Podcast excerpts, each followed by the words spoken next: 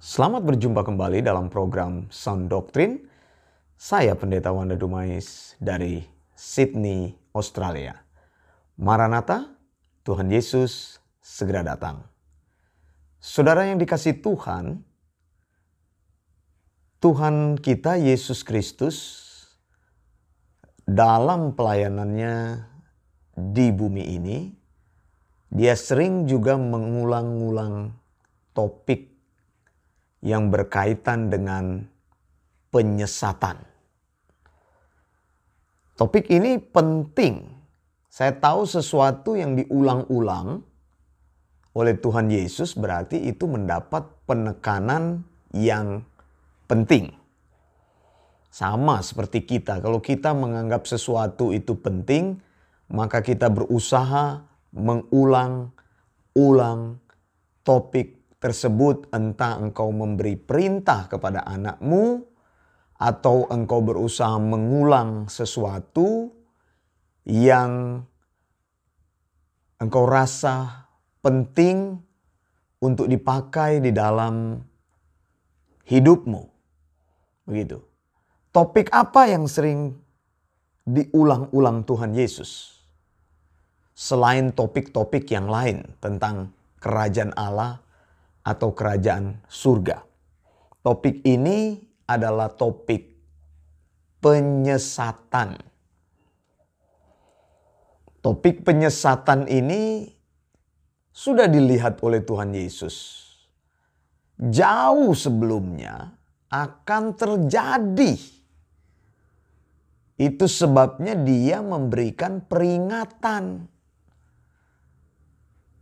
Nah, kalau kita membaca kemudian di dalam surat-surat perjanjian baru, topik ini juga menjadi topik yang diulang-ulang.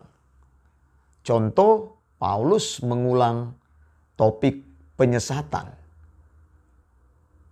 Karena pentingnya topik ini. Mengapa saudara sebuah peringatan harus terus diberikan supaya orang waspada.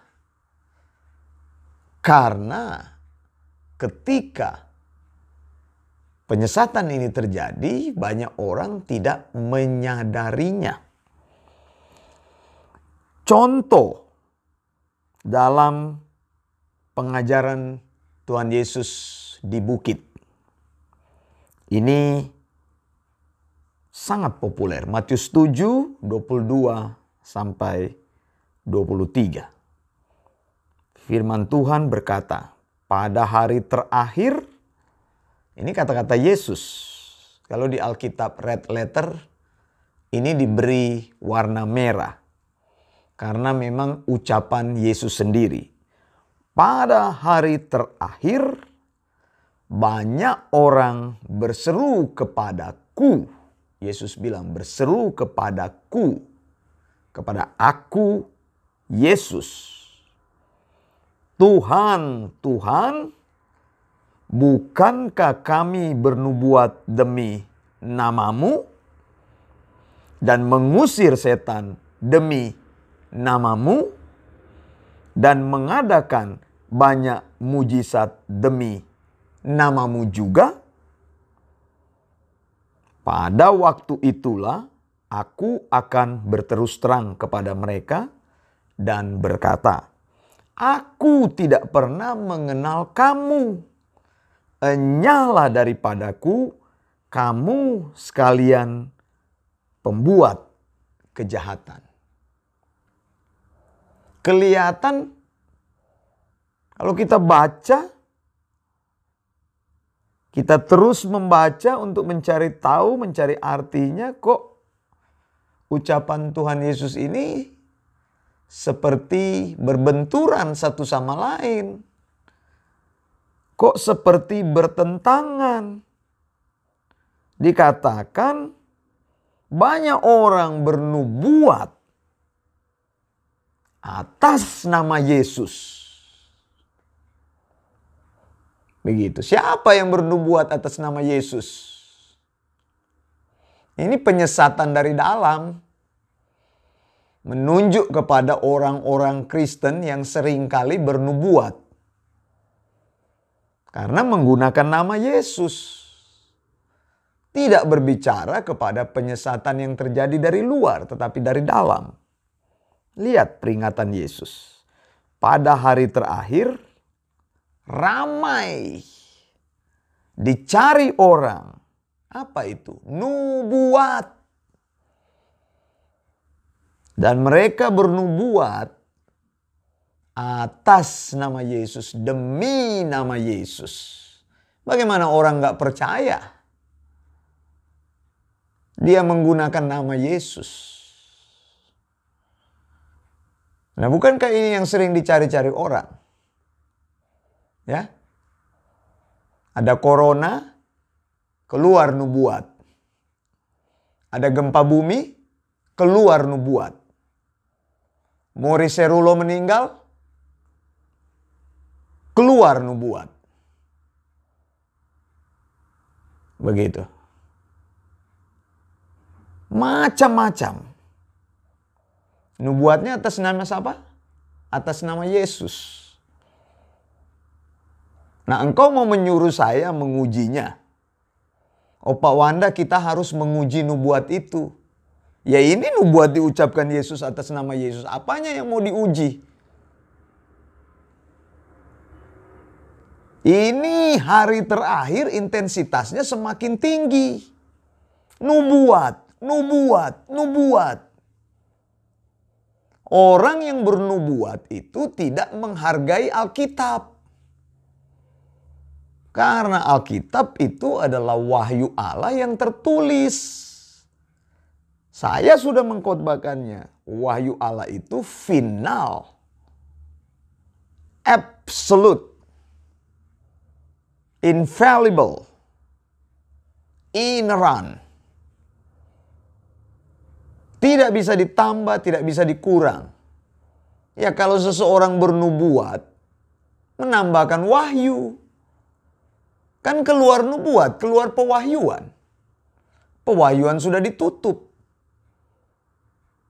Ditutup ketika Alkitab menjadi sempurna. Ketika tulisan-tulisan perjanjian baru menjadi sempurna ditutup supaya orang menjadi tahu bahwa Alkitab itu satu-satunya pengajaran para rasul itu mengajarkan kita untuk meyakini bahwa wahyu Allah satu-satunya adalah Alkitab.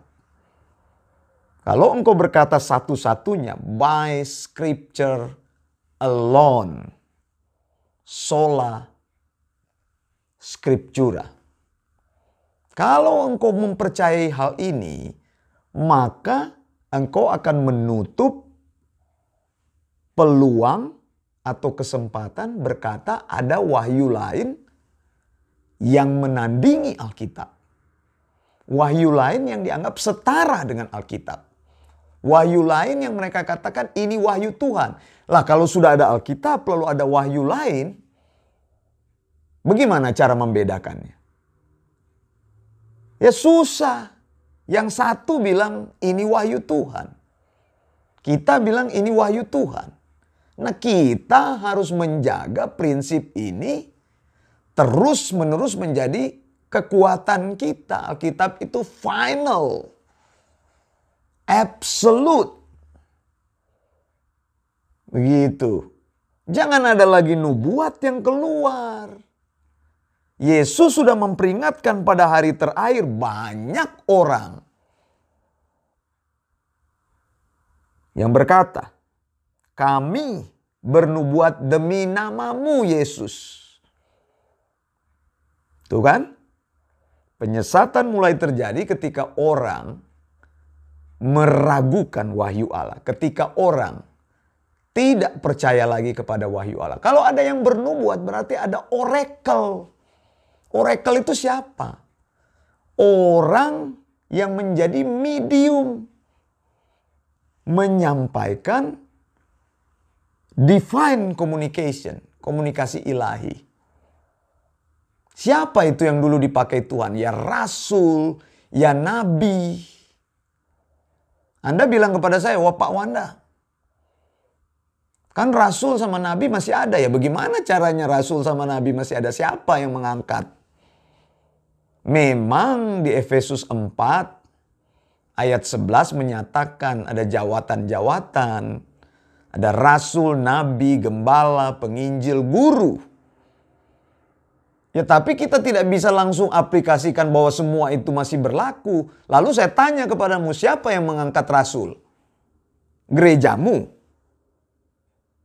Siapa yang mengangkat nabi? Engkau sendiri mengangkat dirimu sebagai nabi. Ya tidak bisa.